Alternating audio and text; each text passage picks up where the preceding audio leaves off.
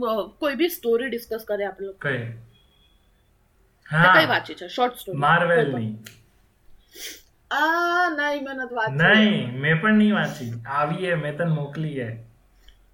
હા એ નથી વાંચી મેં. નથી વાંચી. કઈ નહીં ચલો ચલો એ તો કઉ છું. એ સ્ટોરી નથી, એ ખાલી ઇન્ટ્રોડક્શન જ છે બધાનું.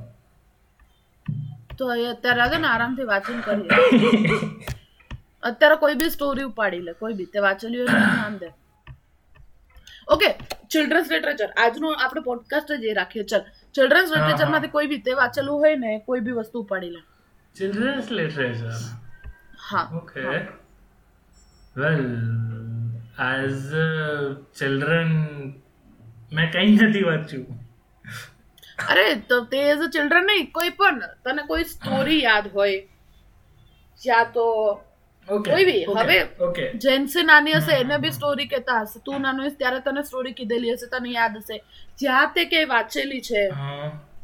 કોઈ ચિલ્ડ્રન્સ લિટરેચર માટેની મતલબ ચિલ્ડ્રન્સ લિટરેચર ભૂલી જ જા, કોઈ છોકરાઓ માટેની નોવેલ હોય એવું કંઈ પણ હોય, ઓકે સ્ટોરી કંઈ પણ કોઈ બી સ્ટોરી ઉઠાઈ લે. વેલ તે પેલી વાર્તા સાંભળી છે ઉંદર સાત પૂંછડી વાળો? મેં સાંભળી છે પણ મને યાદ નથી આઈડિયા. યાદ નથી. હા હા યાદ નથી કાઇન્ડ ઓફ. આ યાદ તો મને પણ નથી, પણ બેઝિકલી એની અંદર શું છે ખબર, ઉંદર પાસે સાત પૂંછડી હોય છે અને એને કંઈક પાંચ કે છ વસ્તુઓની જરૂર હોય છે. લાઈક સુથાર પાસેથી કંઈક રંધો કે એવું કંઈ લેવાનું હોય છે, પછી વાણંદ પાસેથી એનો સજીયો હજીયો લેવાનો હોય, દાઢી કરવાવાળો એ છે, પછી કોઈ દાદીમા પાસેથી રોટલો કે છાણા કે એવું કંઈ લેવાનું હોય છે.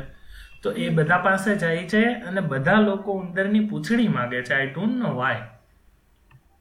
હા જો આપણે ટ્રેડિશનલ શું કહેવાય ટ્રેડિશનલ મટીરિયલને ધ્યાનમાં રાખીએ ને, ટ્રેડિશનલ લિટરેચરને ધ્યાનમાં રાખીએ ને, તો ઉંદરની પૂંછડી જનરલી જે ચૂડેલો હોય ને એ એના અલગ અલગ પોશન બનાવવામાં યુઝ કરે. મેં અહીંયા સુધી સાંભળ્યું, બીજો મને હજુ સુધી એ કંઈ યુઝ નથી આવ્યો આડો.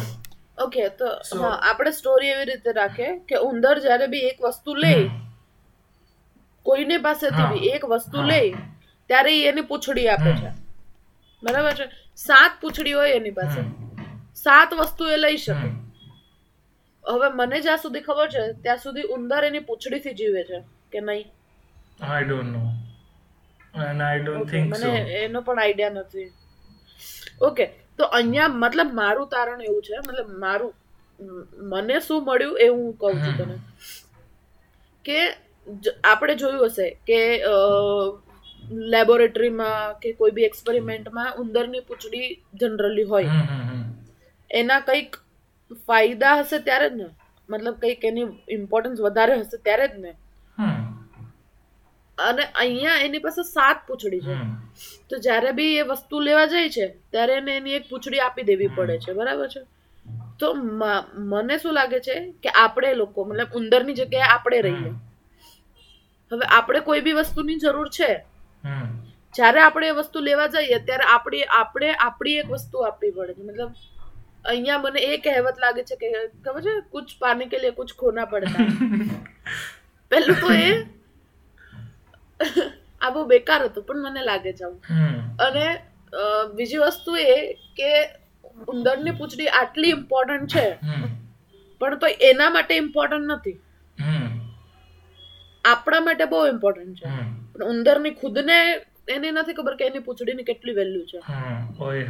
એની જગ્યાએ હું હોઉં કે એની જગ્યાએ આપણા માણસનું દિમાગ હોય અને આપણી પાસે પૂંછડી હોય ને આપણે પૂંછડીનું આટલું ઇમ્પોર્ટન્ટ હોય તો આપણે એક પૂંછડી વેચવાના બે ત્રણ ત્રણ કરોડ માંગીએ. સાચું કે નહીં? ડેફિનેટલી યાર, બધી પબ્લિક મારી પૂંછડી માંગતી હોય તો પછી હું હું કેક ને કેક કરું. ઓબ્વિયસલી એમને થોડી ના આપી દેવાના બધું. અને એવું અને એવું નહીં કે મારી એકની જ રાખું, હું હું એવા બધા વૈજ્ઞાનિકોને બેહાડું અને જીનેટિકલી કહેવાય ને કે મારા પૂંછડીને ખાલી એક સેલમાંથી આખે આખી પૂંછડી પાછી ઉગાડવીને એવી એવી ટૂંકમાં લેબની અંદર પૂંછડી ગ્રો કરું મારા ડીએનએ વાળી, અને એને પછી સેલ કરું માર્કેટમાં ઓએલએક્સ માં. પછી ઓએલએક્સ માં એટલે માલામાલ બેઠા બેઠા પૂંછડી ઉગાવ, પૈસા કમાવ. અને હા હા જો બીજી વસ્તુ, આ વસ્તુ પોસિબલ છે if you don't know about it. પૂંછડી ઉગાડવી, હા, સેલ રીજનરેશન પોસિબલ છે. હા, એ મને ખ્યાલ છે.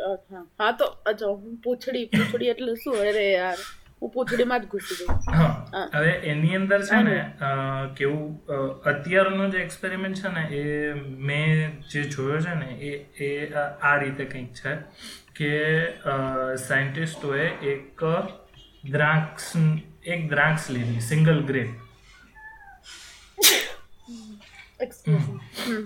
સિંગલ એક ગ્રેપ લીધી, અને એ ગ્રેપની અંદર એ લોકોએ કોઈ એનિમલના સેલ્સ ઇમ્પ્લાન્ટ કર્યા, બરોબર છે?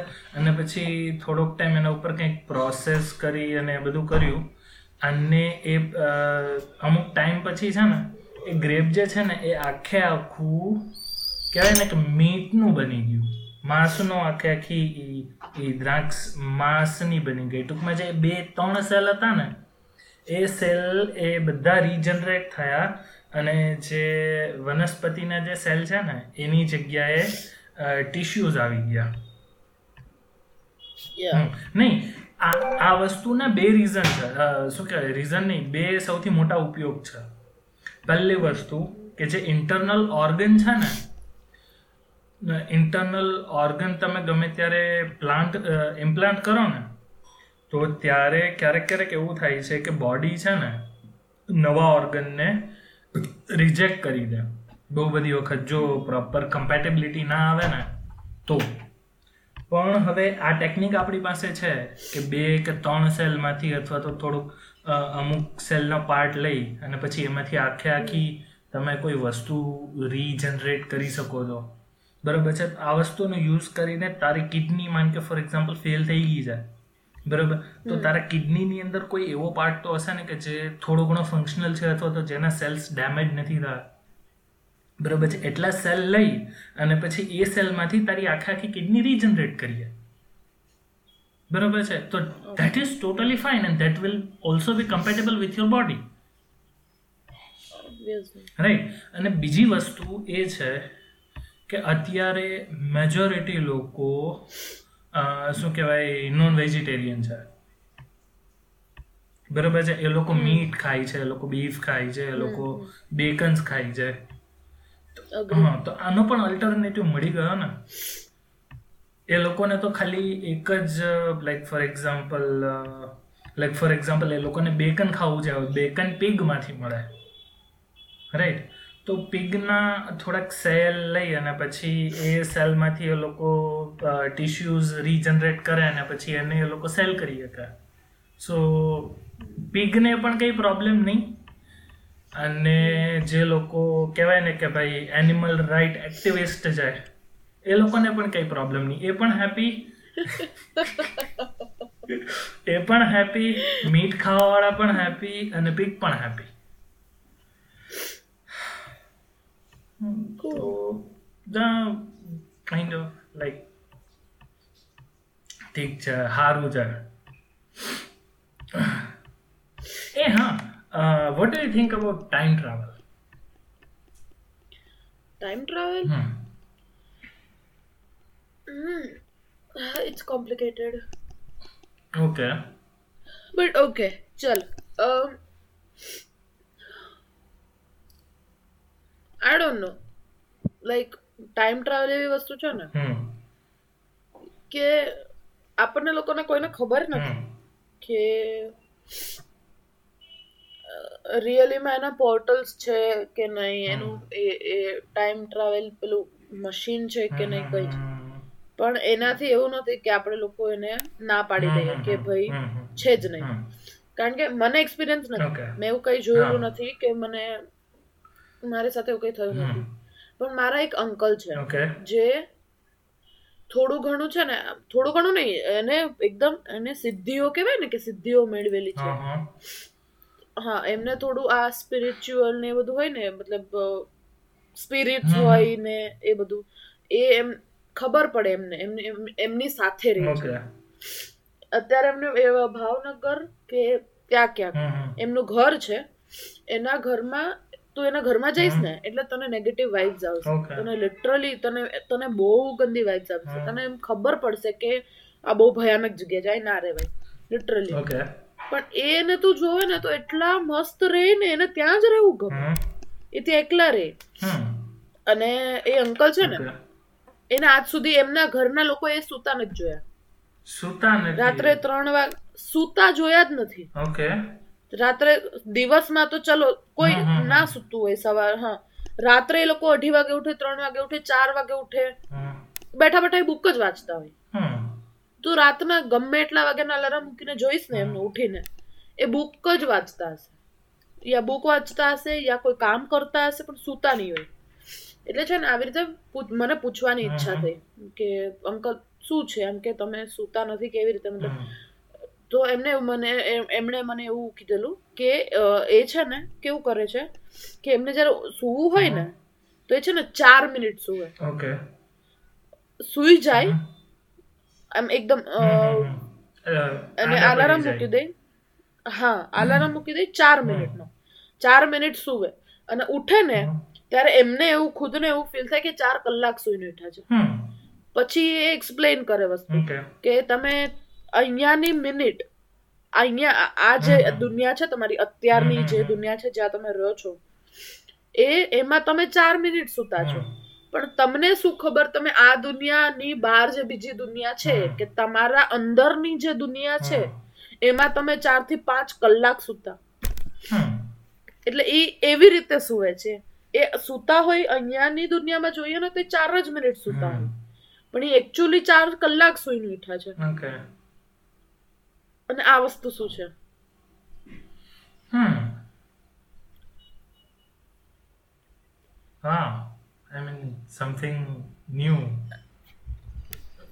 લિટરલી. નહીં તો માણસ હવે વિચાર કર ને તું ચોવીસ કલાકમાંથી પણ ચાર જ કલાક ચાર મિનિટ જ સુવા દે, આપણને ચાર કલાક પણ ઓછા જ પડે, ચોવીસ કલાક ચાર કલાક પણ ઓછા જ પડે તોય, અને એ ચાર જ મિનિટ સુવે છે. તો આ ટાઈમ ટ્રાવેલ સાથે શું છે? લાઈક હું આને ટાઈમ ટ્રાવેલ સાથે કેવી રીતે કનેક્ટ કરું છું ખબર છે? લાઈક તમે જ્યારે સુવો છો ને એટલે તમે તમે અલગ જ દુનિયામાં છો, કે જ્યાં મે બી અહીંયાની ચાર મિનિટ ત્યાંની ચાર કલાક છે, તમે ત્યાં ચાર કલાક માટે રહો છો પછી પાછા આવો છો, મતલબ આ દુનિયામાં તમે ઉઠો છો પણ એ ખરેખર તમારી ચાર મિનિટ જ થઈ છે. અને ટાઈમ ટ્રાવેલ નો બીજો મતલબ એ છે કે તમે ટાઈમ ને કંટ્રોલ કરી શકો. નહીં નહીં નહીં નહીં નહીં તમે ટાઈમ ટ્રાવેલિંગ કરી શકો, પણ લોક હવે હું અત્યારે કેટલા સમજ ને દસ તેત્રીસ થઈ છે, હું અત્યારે શું ચાર મિનિટ પછી ઉઠું તો કેટલી થશે? Thirty seven, ten thirty seven પણ હું અત્યારે ટેન અત્યારે સુઈ ગઈ, હું બીજી દુનિયામાં જતી રહી, ટાઈમ ટ્રાવેલ કહેવાય બરાબર છે? હવે હું ત્યાં રહું, એને ટાઈમ ટ્રાવેલ ના કહેવાય, કહી જ શકો ને તમે પ્રેઝન્ટ ટાઈમમાં નથી. How do you know that you are not in present time?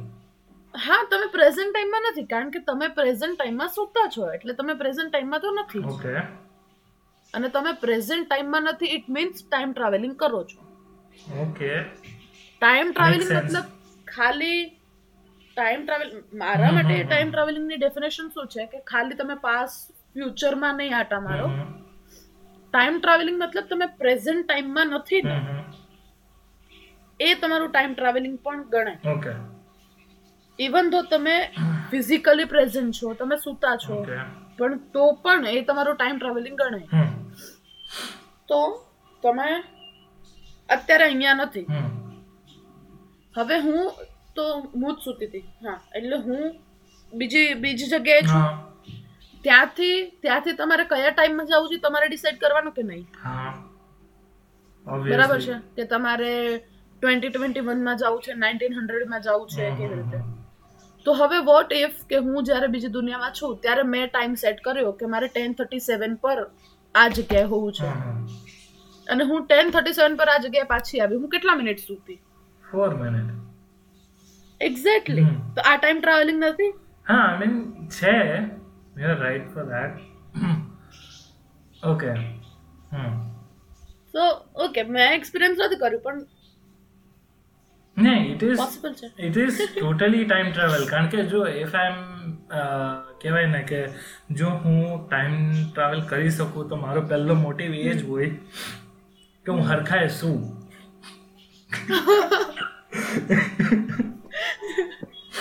રાતે રાતે લેટ સુધી સિરીઝ ને એ બધું જોવાનું અને પછી ટાઈમ મશીનમાં બેસી અને પાછું જતું રહેવાનું નવ વાગે દસ વાગે જયારે ઊંઘ આવતી હોય ને ત્યારે.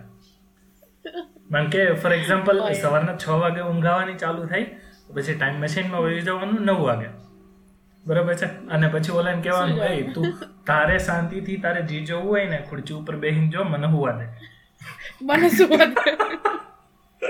પોઈન્ટ. આ આ વસ્તુ પરથી મને ડોરેમોનના એક એપિસોડની યાદ આવી જેમાં નોબિતાને કોઈ હેલ્પ જોઈતી હતી. જો કે એને તો રોજ જે હેલ્પ જ જોઈએ છે, પણ એનું એક સીન કંઈક એવો હતો કે એને બહુ બધું કામ હતું અને એ કામ ખતમ કરવાનું હતું અને એઝ યુઝ્યુઅલ એને ડોરેમોન પર નાખીને એ જતો રહ્યો સિઝુકા પાસે.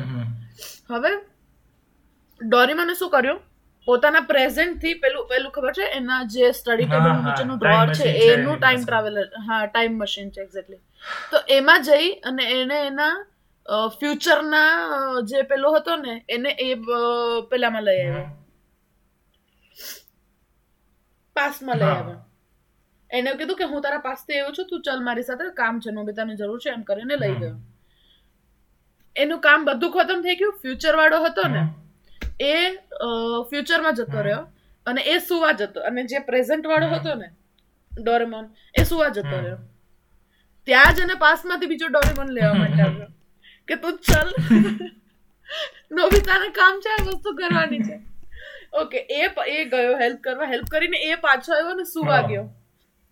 પાછો પાસમાંથી કોઈ બીજો ડોરી બનાવીને એને લઈ ગયો. Oh shit. અને એપિક એન્ડ એન્ડ થયું ને જરા એપિસોડના એન્ડમાં એવું બતાવ્યું કે ડોરેમોનની હાલત ખરાબ થઈ ગઈ હતી બિચારાની, એને સુવા જ નહીં મળ્યું. હવે તું આના માટે શું કહીશ?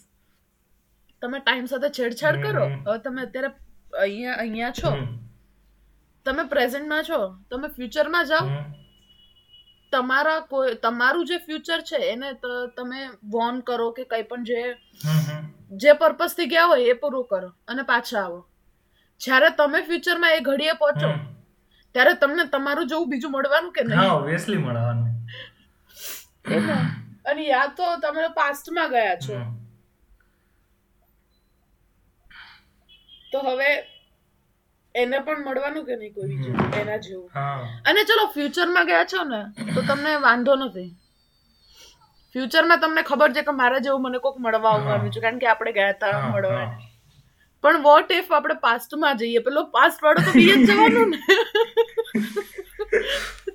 આ મારા જેવું ફ્યુચરમાંથી કેમ ક્યાંથી કેમ નહીં, એટલે બધું પછી એ જ ને. પછી સાલું એક તો પર્પસ બાજુમાં મૂકો, અડધો કલાક તને સમજાવવામાં જાય કે આપણે અહીંયા કેવી રીતે આવ્યા. શિટ. એપિક. હા, તને તું શું વિચારે છે? અચ્છા, એક્ઝિસ્ટ કરે છે ટાઈમ ટ્રાવેલિંગ? આ ફિઝિકલી જોવા જઈએ ને તો it might be possible, might be. જો હવે આમાં કેવું છે, ફર્સ્ટ ઓફ ઓલ આપણા human mindset, human mindset dimensionally, બરાબર છે? ડાયમેન્શનલી મતલબ કે આપણું હ્યુમન હ્યુમન માઇન્ડ છે એ કેટલા ડાયમેન્શન જોઈ શકે છે, કેટલા ડાયમેન્શન ફીલ કરી શકે છે. અને એક આ ક્વેશ્ચનનો આન્સર આપવા જઈએ તો ટોટલ આપણે ડાયમેન્શનનો નંબર મળે ફોર ફોરની સોરી થ્રી, બરાબર છે? ફોરવર્ડ ફોરવર્ડ બેકવર્ડ એ પહેલું, પછી રાઇટ લેફ્ટ એ બીજું ડાયમેન્શન, અને અપ ડાઉન આ ત્રીજું ડાયમેન્શન, બરોબર છે? હવે આ ત્રણ ડાયમેન્શનનો યુઝ કરીને આપણે કોઈ પણ ફિઝિકલ ઓબ્જેક્ટ છે એની પોઝિશન આપણે કહી શકીએ. કહી શકીએ કે નહીં? કોઈ પણ એક પોઈન્ટ લેવાનો યુનિવર્સમાં, બરાબર છે, એને આપણે સેન્ટર કહેવાનું કે ભાઈ this is zero zero zero zero zero zero zero zero up zero down અને ઝીરો લેફ્ટ ને બધું, બરાબર છે. હવે હવે એ સેન્ટર સિવાય કોઈ પણ ત્રી બીજો બીજો ઓબ્જેક્ટ લેવાનો અને એને આપણે એ ત્રણ કેટલું અપ છે, કેટલું ફોરવર્ડ છે અને કેટલું રાઇટમાં છે, બરાબર છે, આ ત્રણે ત્રણ લેન્થનો યુઝ કરીને આપણે એની પોઝિશન કહી શકીએ છીએ. કહે કે કે નહીં? બરાબર છે કે ભાઈ લેટ્સ ફોર એન એક્ઝામ્પલ કઈ રીતે કહું તને, અચ્છા તે ગ્રાફ ડ્રો કર્યા છે મેથેમેટિક્સમાં? હા, તો એની અંદર કાર્ટેજિયન ચાર ક્વાડ્રન્ટ વાળો ગ્રાફ આવતો, પ્લસ પ્લસ ને માઇનસ પ્લસ ને માઇનસ માઇનસ અને પ્લસ માઇનસ. તો એ એ ચાર ક્વાડ્રન્ટ છે ને એ ટુ ડાયમેન્શનલ ગ્રાફ હતો, રાઈટ? એની અંદર તને કોઈ પોઈન્ટ આપે કે ભાઈ આ પોઈન્ટ છે, આ પોઈન્ટની લોકેશન શું, તો તું એમ કહી શકે કે ભાઈ આ પોઈન્ટ એક્સ ત્રણ અને વાય ચાર ઉપર છે, બરાબર છે, તો થ્રી ફોર આની લોકેશન થઈ. તો સેમ વસ્તુ થ્રી ડીની અંદર થાય, થ્રી ડાયમેન્શનની અંદર કે ભાઈ આ વસ્તુ એક્સ એક્સ ત્રણ વાય ચાર અને ઝેડ ફાઈવ ઉપર છે, બરાબર છે. મતલબ કે આ ત્રણ પોઈન્ટ મારે રાઇટમાં છે, ચાર પોઈન્ટ મારાથી ઉપર છે અને પાંચ પોઈન્ટ મારાથી આગળ છે, બરાબર છે. તો આ રીતે એને ડિસ્પ્લે કરી શકે. હવે જો આની અંદર આ ત્રણ ડાયમેન્શનમાં જો આપણે ટાઈમ એડ કરી દઈએ તો ચોથો ડાયમેન્શન. ઓકે, હા બરાબર, હા બરાબર, હા બરાબર, હા બરાબર. હું હું ટાઈમ એડ કરવાનું શું કામ એને કહું છું, ગ્રેવિટીનું અત્યારનું એક્સપ્લેનેશન છે ને આઇન્સ્ટાઈને જે આપ્યું હતું એ ન્યૂટન પછી, બરાબર છે, તો આઇન્સ્ટાઈને જે એક્સપ્લેનેશન આપ્યું ને ગ્રેવિટીનું, તો એને કીધું કે ભાઈ gravity is a curvature made so નહીં હા curvature which is made by mass of an object, બરાબર છે. તો સ્પેસ ટાઈમનું જે ફેબ્રિક છે ને, સ્પેસ ટાઈમ સ્પેસ ટાઈમ એક એક કહેવાય ને કે એક સિંગ્યુલર સિંગલ વસ્તુ છે. સ્પેસ સ્પેસ અને ટાઈમ બે અલગ અલગ નથી. સ્પેસ ટાઈમ એક આખો એક ફેબ્રિક જ છે, એટલે કોન્સેપ્ચ્યુઅલી, બરાબર, એ ફેબ્રિક છે અને એ ફેબ્રિક ઉપર તું જે જે રીતના પ્લાનેટ છે, સ્ટાર છે, જે વસ્તુ મૂકે ને, બરાબર છે, એ વસ્તુના માસના કારણે એની અંદર જે જે એલિમેન્ટ્સ રહેલા છે ને, બરાબર છે, એના વજનના કારણે, વજન તો ના કહેવાય કારણ કે વજન ગ્રેવિટીના કારણે થાય છે, બટ માસ માસ એની અંદર કેટલા એટમ્સ છે અને એ એટમની ડેન્સિટી કેટલી છે, બરાબર છે, એ માસના કારણે એ સ્પેસ ટાઈમનું ફેબ્રિક બેન્ડ થાય એની આજુબાજુ, એ એ ઓબ્જેક્ટની આજુબાજુ, બરાબર. અને શું કહેવાય, હા બેન્ડ થાય અને એ બેન્ડ થવાના કારણે કહેવાય ને કે એની આજુબાજુ જેટલા ઓબ્જેક્ટ ફરે છે, ફોર એક્ઝામ્પલ મૂન છે અથવા તો અર્થ ઉપર, અર્થની આજુબાજુના સેટેલાઇટ છે, અર્થ ઉપર આપણે બધા હ્યુમન્સ છીએ અથવા તો બીજું કોઈ ઓબ્જેક્ટ છે, બરાબર, એ અર્થ તરફ એટ્રેક્ટ થયેલા રહીએ. શું કામ એને, કારણ કે આપણી આજુબાજુનું સ્પેસ ટાઈમનું ફેબ્રિક છે ને એ બેન્ડ છે compare to some other place like Pluto પછી, કે જ્યાં સન નથી અને કોઈ પણ પ્લાનેટ નથી, એવી જગ્યાના એવા વોઇડ વોઇડ તો નહીં પણ સ્પેસના કમ્પેરિઝનમાં, બરાબર છે. એટલે સ્પેસ ટાઈમનો કોન્સેપ્ટ છે જ્યાં ટાઈમ અને સ્પેસ એક જ ભેગા એક જ ડાયમેન્શનમાં છે, બરાબર છે. હવે સ્પેસ એટલે ત્રણ ડાયમેન્શન, થ્રી ડાયમેન્શન, બરાબર છે. આપણા માટે, હ્યુમન માટે સ્પેસ થ્રી ડાયમેન્શન.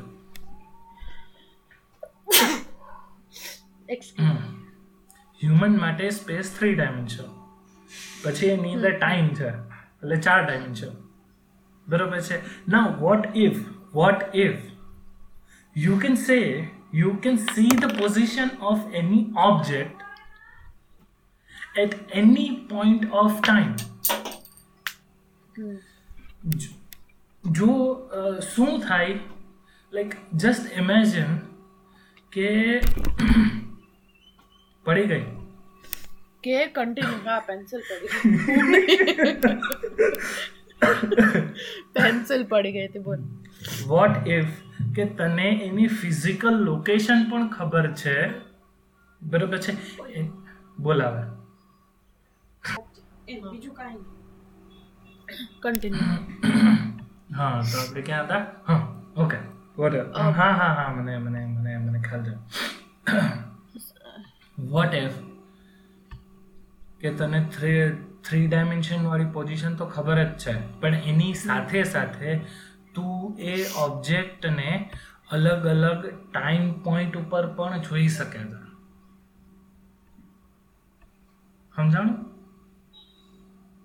મને સમજાય છે પણ હું ફિગર આઉટ કરવાની ટ્રાય કરું છું. હું આમ નહીં નહીં નહીં પેલામાં જાઉં છું. You will not be able to imagine કરું છું. You will not be able to imagine it. નહીં ઓકે નોટ તેમાં એક ઉભો રહે ઉભો રહે તારી સ્ક્રીન શેર કર. તારામાં પેલું છે ને પેઇન્ટ પેઇન્ટ છે. હા તો એને ખોલીને ડ્રો કરી મને પેલી આપ. ઓકે મજા આવશે ડ્રો કર. Okay okay okay screen share કરાવું. ક્યારે ડ્રો નથી કર્યું. સારું ચાલ. હા present now your entire screen. Okay this one and share. દેખાય છે? આને કટ આપી દેજો. હા એક minute. Yeah I know hide this and okay paint paint paint paint. એક મિનિટ આ ફૂલ સ્ક્રીન કેમ થશે? Paint is here. I wanted to be. Oh, paint. Paint app is here. Oh. Hmm, is here? Okay. દેખાય છે બધું? હા હા હા. આ બધું બંધ કર દો ને. આ આ મિનિમાઇઝ કર દો. મારું કર્સર થોડી દેખાશે. આ જે બાજુમાં મને મને હું દેખાઉં છું ને પાછી. ઓકે. હા બસ. ઓકે. તો જો આ આ આપણું ટિપિકલ થ્રી ડાયમેન્શન વાળું છે, બરાબર. અહીંયા આપણો એક્સ છે, અહીંયા આપણું વાય ડાયમેન્શન છે અને અહીંયા છે ઝેડ ડાયમેન્શન, બરાબર છે. હવે કોઈ એક ચોથું એવું ડાયમેન્શન નીકળે કે જે સ્પેશિયલી ટાઈમ માટે હોય. T R O Y I આઠ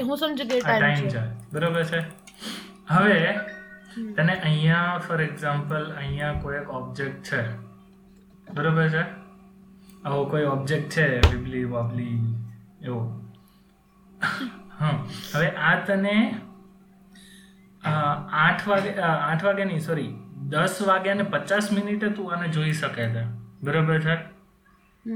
હવે just imagine what if what if you can see this object, the same object uh, somewhere here like uh, eleven and fifty something like that eleven fifty at same time. You cannot imagine it. I mean, like, હું તને કહું છું imagine કર, but it is physically not possible. કારણ કે આપણું mind છે ને પહેલેથી છેલ્લે સુધી, જ્યારે આપણે નાના હતા ને ત્યારથી થ્રી ડાયમેન્શનમાં વિચારવા માટે જ કન્ડિશન થયેલું છે. So like no matter how hard you try, you will not be able to imagine that how it would feel if you can see in four dimension. Okay, I can put it in one kind of situation, like for example, okay, અત્યારે જે તો object B explain કરો, એ આપણો murder scene છે.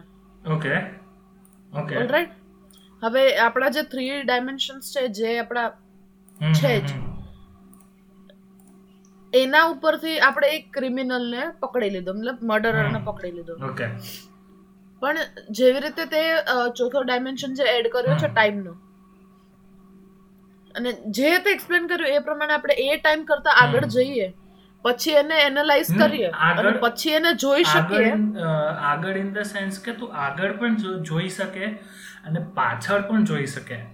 હા હા both the side. હા હા હા એક્ઝેક્ટલી. હા પણ આપણે આપણે ખુદ આગળ છીએ ત્યારે જોવાનું તો આપણે પાછળ જ છે ને. વેલ કારણ કે ઓકે મર્ડરનો ટાઈમ દસ વાગ્યાનો છે, મર્ડર થયું, જેના હાથમાં નાઈફ યા તો ગન છે આપણે એને મર્ડરર પ્રૂવ કરી અને એને અરેસ્ટ કરી લીધો. હવે તમે જ્યારે ફ્યુચરમાં ગયા ત્યારે તમને કંઈક એવી વસ્તુ મળી અને તમારી પાસે આ ટાઈમનો ડાયમેન્શન છે, તો તમે એને પાસમાં જઈને જોઈ શકો છો કે ભાઈ સાચું શું હતું. તો ત્યારે મે બી એ વસ્તુ થઈ શકે કે જેને એકચ્યુઅલી તમે ક્રિમિનલ સમજો છો એ ક્રિમિનલ નથી. It might not be a criminal. તો એ આ કાઇન્ડ આ ટાઈપની વસ્તુ થઈ એમ કે ઓકે તમે આ સિચ્યુએશનમાં છો, તમને જે વસ્તુ સાચી લાગે છે તમે બીજા સિચ્યુએશનમાં જશો એની એની વસ્તુ તમને ને તમને ખોટી લાગશે.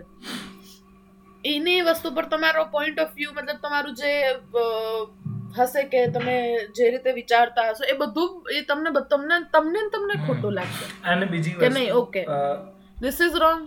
બીજી વસ્તુ ઇફ યુ કેન સી, બરાબર છે, કોઈ પણ વસ્તુનું સ્ટાર્ટથી લઈને તને એન્ડ સુધી એની આખે આખી જર્ની એક જ પળમાં જો જો તારી પાસે એવી એબિલિટી હોય તો તું અર્થનો સ્ટાર્ટિંગથી લઈને અર્થ જ્યારે એન્ડ થવાનો છે ત્યાં સુધીનું બધું તું જોઈ શકે. Like it will be awesome, it will be awesome.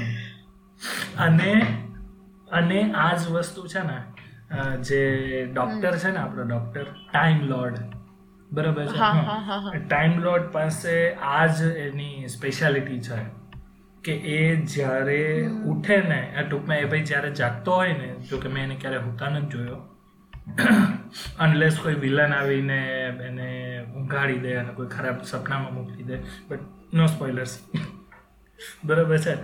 But કહેવાય ને કે એ જ્યારે આંખું ખોલે ને, બરોબર છે, ત્યારે ત્યારે એને બધી વસ્તુ જેટલી જેટલી વસ્તુ અત્યારે થાય છે, જેટલી થઈ ગઈ છે અને જેટલી થવાની છે એ બધી વસ્તુ એ જોઈ શકે ગમે ત્યારે.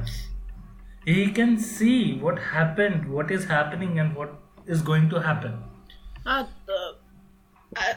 આ પણ એવું થયું ને કે યાર મર્ડર થયા પહેલા તમે કોઈને બચાવી શકો છો. હા બટ મર્ડર એમ એક્સિડન્ટ બધું બધું okay yes year right but but અને તમે અને આ આ તો તમારો તમારો બી એક એક હજુ ફાયદો છે કે જો હું વિચારું છું ઓકે વિચારવાનું બંધ કરીને મેં લો લઈ લીધું છે, મેં એલએલબી કરું છું, બરાબર છે.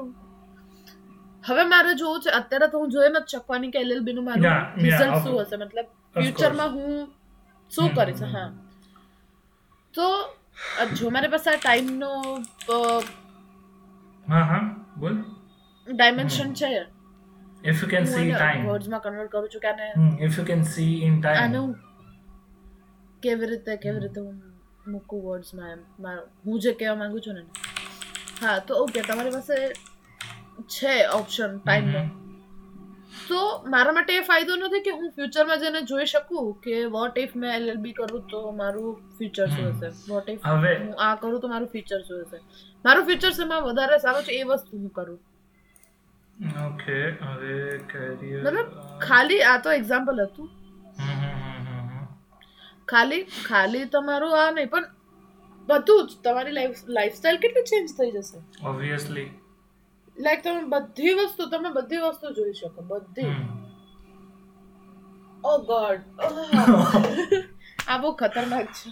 ઓકે આ મને બહુ સારું લાગ્યું પણ બહુ ખતરનાક વસ્તુ પણ છે. હવે હું તને એક વસ્તુ કહું, અરે યાર આ મને મને મને આની ડેટ નથી મળતી.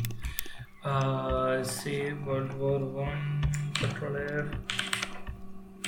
World war one I most probably uh, okay Adolf's life mainly the period during World War One when Hitler served as sorry served as Iron's uh, whatever એ ભાઈ આર્મીમાં હતો and era of world war two when Hitler serve as supreme commander in chief. Okay એ ભાઈ commander. હવે આની અંદર story કેવી છે? First come this regiment he was an infantry first company. Okay German nineteen forty. હા હવે આની અંદર સીન એવો હતો શું કહેવાય આપણે ફ્યુચર ચેન્જ કરીએ તો શું ઇમ્પેક્ટ થાય એ વસ્તુ હું તને જણાવવા માગું છું કે જો તમે પાસ્ટમાં જઈને આવે છે હવે દેખાવું છું દેખાવું છું મારો અવાજ તો આવે છે કે નહીં આવતો? ઓકે હા બસ હા ઓકે. તો આ સ્ટોરી છે સ્ટોરી નહીં પણ ઓલમોસ્ટ સાચું જ છે કે ફ્રાન્સ ફ્રાન્સનો કોઈ એક સિપાહી હતો ને એ ભાઈએ વર્લ્ડ વોર વનની અંદર એક જર્મન સિપાહીને મદદ કરી હતી. એ ભાઈ મરવા પડ્યો હતો. એ ભાઈ એને ઊભો કર્યો અને એને મેડિકલ થોડી ઘણી હેલ્પ કરી, મેડિકલ ટ્રીટમેન્ટ આપી. બરાબર છે. અને એ ભાઈનું નામ શું હતું ખબર છે? Adolf Hitler. બરાબર છે.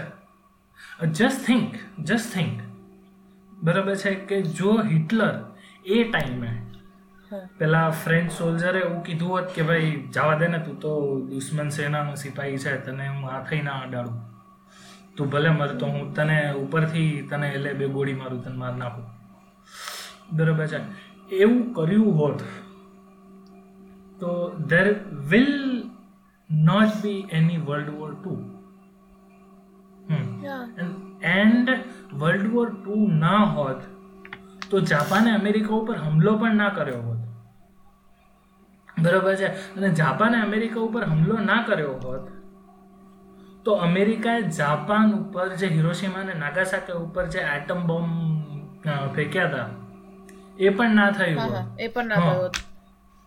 એન્ડ અત્યારે જાપાન અમેરિકા કરતાં પણ મોટી સુપર પાવર હોત due to its technology and reliance of other nation onto their technology. It could be. Agree.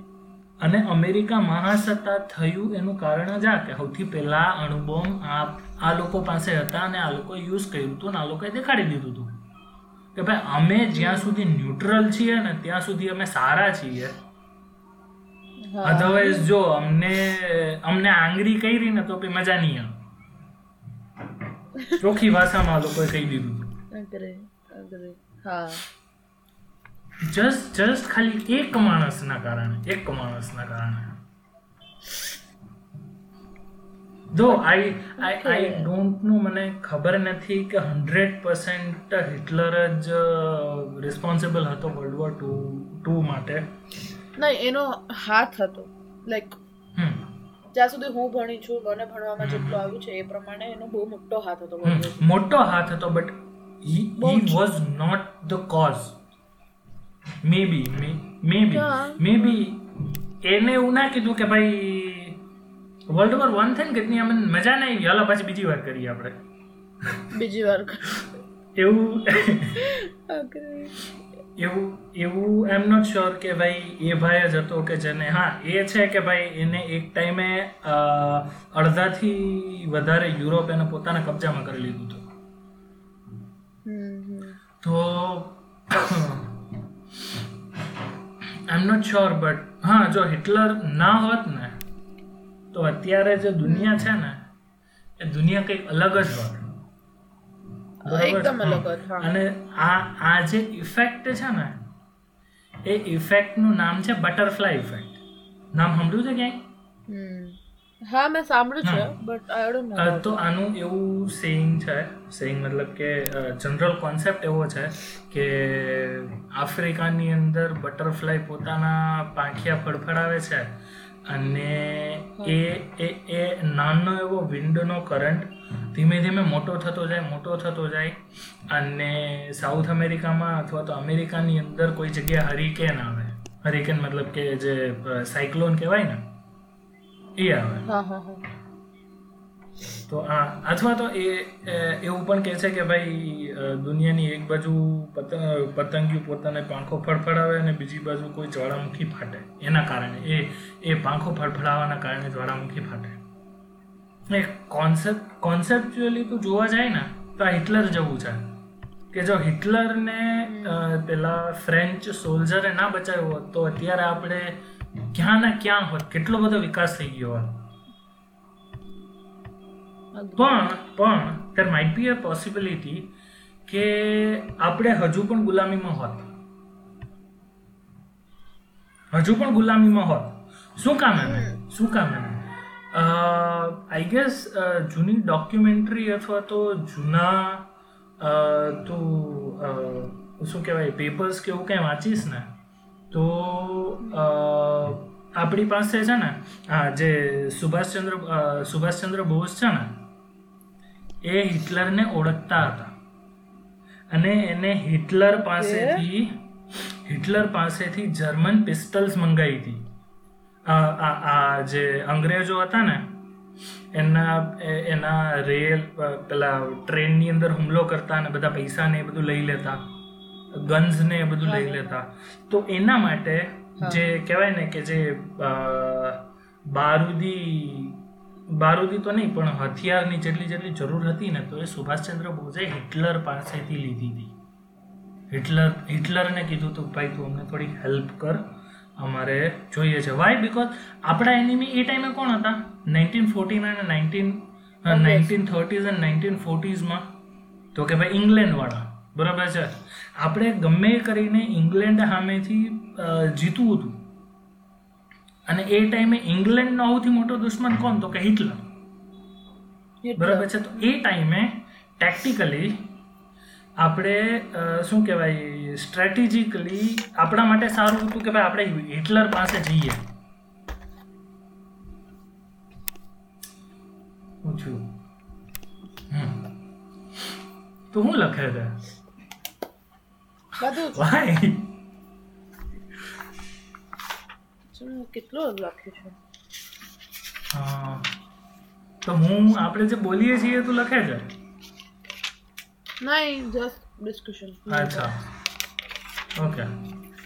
અત્યારે આજનામાં તો મારે મારે રેકોર્ડિંગ કરવાનું છે ત્યારે હું. અચ્છા અચ્છા અચ્છા બટ ડેટ ને બધું તો નાખ્યું. હા, તો આ વસ્તુ કન્સિડર કરવા જેવી છે કે જો હિટલરને પેલા સૈનિકે બચાવ્યો ત્યારે આપણે અત્યારે અહીંયા બેઠા છીએ. બાકી પોસિબલી અત્યારે ભૂરિયાઓ હજુ અહીંયા હોત. અને બીજી વસ્તુ બીજી વસ્તુ જે જે મેઇન રીઝન હતું ને આ લોકોનું ભૂરિયાઓનું ઇન્ડિયા છોડીને ભાગી જવાનું, બરાબર છે, એ મેઇન રીઝન શું હતું ખબર છે? મેઇન રીઝન શું હતું ખબર છે? પ્લીઝ ડોન્ટ સે કે ભાઈ ગાંધીજીની ભારત છોડો ચળવળ હતી. I hate that. Oh, no, please, please nahin. Nahin. Haan, ye, ye, I mean, nahin, nahin. Okay, that was important, but that's not the reason. મતલબ એ એક જ વસ્તુ નથી કે જેના કારણે આપણે લોકો મેઇન મેઇન રીઝન હું કહું મેઇન રીઝન હું તને કહું I don't care about uh, Gandhi family, like not anymore. Okay, બરાબર છે. પણ જ્યારે જે આપણો છેલ્લો કમાન્ડર કમાન્ડર તો નહીં પણ એને શું કહેવાય ગવર્નર, જે છેલ્લો બ્રિટિશ ગવર્નર હતો ને એને પૂછ્યું ને કોઈક રિપોર્ટરે પૂછ્યું હતું કે ભાઈ તમે લોકોએ ઇન્ડિયા હું કામ એને છોડ્યું, what was the reason to leave the India? તો એ જનરલે એવું કીધું કે અમારા સેનાની અંદર છે ને બહુ બધા લોકો એ કે ઇન્ડિયાના છે, બરાબર છે. અમારા વર્લ્ડ વોર ટુની જે લડાઈ થાય છે ને એની અંદર બહુ બધા સૈનિકો કે અમે ઇન્ડિયાના અમારા બિહાફમાં અમે લડાઈ કરવા મોકલીએ છીએ, બરાબર છે. તો એ બધા સૈનિકો છે ને જેટલા જેટલા શું કહેવાય ઇંગ્લેન્ડની East India company East India કંપનીની ફોજમાં હતા એ બધા લોકોએ બળવો ચાલુ કર્યો એ બધા લોકોએ શું કહેવાય રેવોલ્યુશન ચાલુ કરી આખી, ના રેવોલ્યુશન નહીં રેઝિસ્ટન્સ ચાલુ કર્યું આખું, રેઝિસ્ટ કરવાનું, કોઈ પણ ઓર્ડર આવે તો એને માનવાનું નહીં. અને બે ત્રણ પહેલાં કિસ્સા પણ છે, મંગલ પાંડે પહેલાંના એના સુપ્રીમ કમાન્ડરના માથામાં ગોળી મારી હતી જે નવી કારતૂસ આવી હતી ને એવું બધું હતું, બરાબર છે. તો એ આ બધી વસ્તુના કારણે અને એને એવું કીધું કે જ્યાં સુધી બળવો નાનો હતો ત્યાં સુધી કંઈ વાંધો નહોતો, પણ અત્યારે એ લોકો એટલા બધા અગ્રેસિવ થઈ ગયા છે કે જો અમે એ બળવો લડવા જઈએ ને તો પછી અમારે વર્લ્ડ વોર ટુમાં સૈનિકો ઘટે, અને પછી એ અમારા કંટ્રોલ બહારની વસ્તુ છે અત્યારે. શું કહેવાય, જે જે બળવો કર્યો હતો ને આ લોકોએ, એ બધી અમારી કંટ્રોલ બહારની વસ્તુ થઈ ગઈ હતી એ ટાઈમે, એટલે પછી અમારે ફરજિયાતપણે છોડવું પડ્યું. That was the reason. બે કારણ હતા. એક તો આપણે શું કહેવાય, આ લોકો આપણા ઉપર ધાક ધમકી આપતા હતા, અને પ્લસ બીજી વસ્તુ ભારતના જેટલા જેટલા સૈનિકો હતા ને એને બળજબરીથી એ લોકો વર્લ્ડ વોર ટુમાં લડાઈ કરવા માટે મોકલતા હતા, લઈ ગયા છે. હા, બરાબર છે. તો I guess if there is no World War two, man, I cannot think what would happen to India. We might still be under British uh, Empire. અને અત્યારે આપણે શું કહેવાય ગોડ સેવ ધ ક્વીન ગાતા હોત. Agree. Horrible. It's just so horrible. Mm. I don't know, but okay, દેખ time ટ્રાવેલિંગના ખુદના એડવાન્ટેજીસ બહુ બધા છે, ડિસએડવાન્ટેજીસ પણ, પણ આપણે લોકો ડિસ ડિસએડવાન્ટેજને ઇગ્નોર ના કરી શકીએ. So for me it's a good કે હજુ સુધી ટાઈમ ટ્રાવેલિંગ નથી આવ્યું, પોસિબલ નથી થઈ. આ વસ્તુ એક્ઝેક્ટલી એક્ઝેક્ટલી એક્ઝેક્ટલી છે એના એડવાન્ટેજીસ, પણ એના ડિસએડવાન્ટેજીસ એટલા મોટા છે કે જેને આપણે ઇગ્નોર ના કરી શકીએ. Oh God. લિસ્ટ બનાવીએ ને આપણે લોકો તો હું તો એડવાન્ટેજીસને જોતા હું ના પાડી દઈશ કે ઓકે નથી, okay let it be, time travelling નથી જોતું, let it be seriously, because જેટલું સારા માટે યુઝ નહીં થાય ને એના કરતાં વધારે ખરાબ માટે યુઝ થવાના પહેલાં જોઈએ. ફર્સ્ટ ઓફ ઓલ, સૌથી પહેલો કોઈ યુરોપિયન અથવા તો American, specially north American, USA અને કેનેડાવાળા લોકો અને યુરોપિયન લોકો, પહેલો બધાનો વિચાર આવશે કે યાર જ્યારે, અને હા ટાઈમ ટ્રાવેલની વાત આવે ને જ્યારે ફોરેન મૂવીઝમાં, વેસ્ટર્ન મૂવીઝની અંદર, તો બધાનો સૌથી પહેલો વિચાર શું હોય ખબર છે? જો કોઈ કહેવાય ને કે શેલફિશ હોય ને, એકદમ હંડ્રેડ પર્સન્ટ શેલફિશ, તો એ લોકો કહે કે ભાઈ હું પાસ્ટમાં જાઉં અને બહુ બધા પૈસા ભેગા કરું અથવા તો વોટ એવર કંઈ પણ. બટ મેજોરિટી લોકોનું શું હોય ખબર છે? એ આપણે હિટલર જ્યારે નાનો છોકરો હતો ત્યારે માર નાખ્યો હતો. આઈ નો, ઝડપથી જ ખતમ કરી દેતો. પણ અરે નહીં, it can't be like that. નહીં, it can, it it can be, it can be, બરાબર છે. But you don't know the consequences of that. Exactly. તમે લોકો હિટલરની જગ્યાએ રહેલા નથી તો તમે કહી જ ના શકો. અને ઓબ્વિયસલી હું બેટ મારી શકું, મને હિટલરની જાજુ કોઈ ખબર નથી, મને એનું બેકગ્રાઉન્ડ નથી ખબર, મને શું કોઈને નથી ખબર. લગભગ આજના જમાનામાં બહુ એવું કોઈ એવું એવું કહેવાવાળું એક પણ માણસ આખી દુનિયામાં નહીં મળે કે એને હિટલર સાથે એક બી દિવસ સ્પેન્ડ કરેલો છે. નહીં, એમાં કેવું છે, જ્યાં સુધી મને થોડી ઘણી હિસ્ટ્રી ખબર છે ને તો નહીં, it's not about history. Okay, history I know, હિસ્ટ્રીની વાત નથી કરતી હું, માણસની વાત કરું છું કે હિટલર જે જે માણસ છે એની સાથે આજની દુનિયામાં એવું એક પણ માણસ એવું નહીં મળે કે જે કહેશે કે યા કે એને એક એક દિવસ ચોવીસ કલાક પણ હિટલરની સાથે સ્પેન્ડ કરેલા છે. તો જે માણસની સાથે તમે ટાઈમ સ્પેન્ડ નથી કરેલો, તો તમે એનો એક્ઝેક્ટલી એક્ઝેક્ટલી તમે જજ એને કરી જ ના શકો. તમને ખબર જ નથી કે એના ચાઇલ્ડહુડમાં એની સાથે શું થયેલું છે, એના સર્કમસ્ટન્સ શું હતા. લાઈક વોટ ઇફ કે એ વોટ ઇફ કે એ સારો બહુ સારો માણસ હતો, આપણે જેવું જ થિંકિંગ હતું જ્યારે એ નાનો હતો ત્યારે, પણ એના સર્કમસ્ટાન્સ એવા હતા, એની સાથે કઈ એવી વસ્તુ થઈ કે જેને એને મજબૂર કરી એનું થિંકિંગ ચેન્જ કરવા માટે. Possible, right? Hundred percent possible. Exactly. એક મિનિટ બોલા બોલાવાય જમ મમ્મી મને એ કહીને ગયા છે કે સાડા અગિયાર કે પોણા બાર વાગે જવાનું છે. હા, સવારે ઊભી થઈશ ને દસ મિનિટ છે. કઈ વાંધો નહીં, હું હું કાઢી નાખી એડિટ કરીશ. અરે ઇટ વોઝ અબાઉટ કે મને ગોળણી કરી છે ને તો મને કહેતી હતી કે સવા અગિયાર થયા છે તો તમે ઓલા લોકો બોલાવે. મમ્મી મને ખબર છે સાડા અગિયાર વાગે જવાનું છે, ખોટું ના બોલ. સાડા અગિયાર થી પોણા બાર એને એવું કહીને ગયા છે કે સાડા અગિયાર પોણા બારે આવું છું.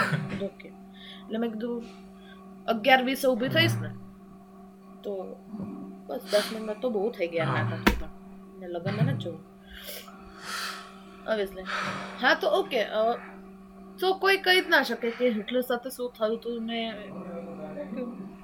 હું નથી કહેતી કે ઇનોસન્ટ છે, પણ જરૂર નથી કે પેદા થયું ત્યારથી જ ક્રિમિનલ. અને બીજી વસ્તુ, જ્યાં સુધી મને થોડી ઘણી ખબર છે ને ત્યાં સુધી એમાં એવું હતું કે એ ભાઈ એ ભાઈ સોલ્જર હતો ફર્સ્ટ વર્લ્ડ વોરની અંદર, બરાબર છે. અને એને કંઈક જર્મની આરે યુરોપે કંઈક ખોટું કર્યું હતું વર્લ્ડ વોર વનમાં, અથવા તો એ ભાઈ હારે કંઈ કન્ટ્રી લેવલે ખોટું થયું હતું, બરાબર છે. તો એ વસ્તુનો બદલો લેવા માટે જર્મન જર્મનીએ મતલબ કે હિટલરે, બરાબર છે, હિટલરે આખા જર્મની ઉપર વોર ચાલુ કરી દીધી. હા, જર્મનીએ યુરોપ ઉપર વોર ચાલુ કરી. Sorry, my mistake. ઓકે, આગળ વાત ચાલુ. પોસિબલ યાર. તો એક રીતે જોવા જઈએ ને તો હિટલરનો ઇન્ટેન્શન બહુ સારું હતું. ઇટ વોઝ ગુડ, એના કન્ટ્રી માટે એ સારું હતું, પણ એનું જે એક્ઝિક્યુશન હતું ને એના આઈડિયાનું, that was bit shady. You know what? Zombies ને existence આપવાનો મને Hitler. How can you say that? How zombie. can you say that? Okay. Zombie, zombie ના characteristics શું છે? હા, અચ્છા, zombies are kind of brain dead. બરાબર છે, મતલબ કે એની અંદર consciousness નથી. એના સિવાય બધી બીજી બધી વસ્તુ છે, consciousness and feelings. Let me put it this way, zombie છે એને ખાવા જોઈએ? હા. સુવા જોઈએ? ના. વિચારે? ના. જે વસ્તુનું જોવે એને મારી નાખે, મતલબ લિવિંગ બિંગ, જે જીવતી વસ્તુ છે એને મારી નાખે? હા. હિટલરે એના એના જે સોલ્જર્સ હતા જેનો એને પાઉન તરીકે યુઝ કરેલો છે એ બધાને એને, હું એનું નામ ભૂલી ગઈ, પણ એ કોઈ મેડિસિન જ કહી દઈએ, મેડિસિન આપતો હતો જેના કારણે એ બધા જે સોલ્જર્સ હતા ને એ એવી રીતે જ બિહેવ કરતા હતા કે એને એક્સપેરિમેન્ટ કરીને એ ક્રિએટ કરી અને મેડિસિન ક્રિએટ કરી અને એને બધા સોલ્જર્સને આપી. પછી એને એ મેડિસિનનો અસર જોયો ને તો બધા સોલ્જર્સ વગર થાકે, વગર આરામ કરે, એના જે ઓપોઝિશન્સ હતા ને એને મારતા હતા, એને ખતમ કરતા જતા હતા ને આગળ જ વધતા જતા હતા.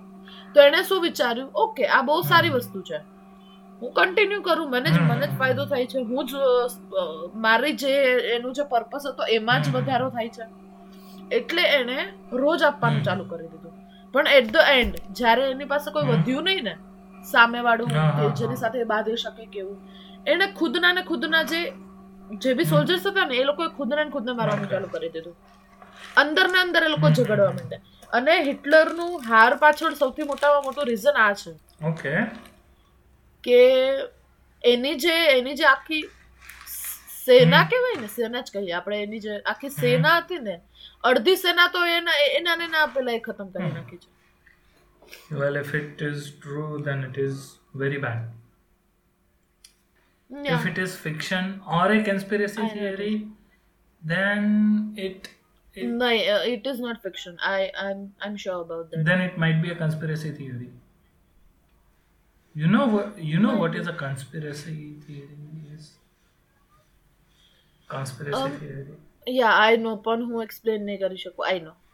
મારું કંઈક અલગ જ લેવલનું Uh, simple exa- simple example example આપું બધું conspiracy theory નું. બોલ.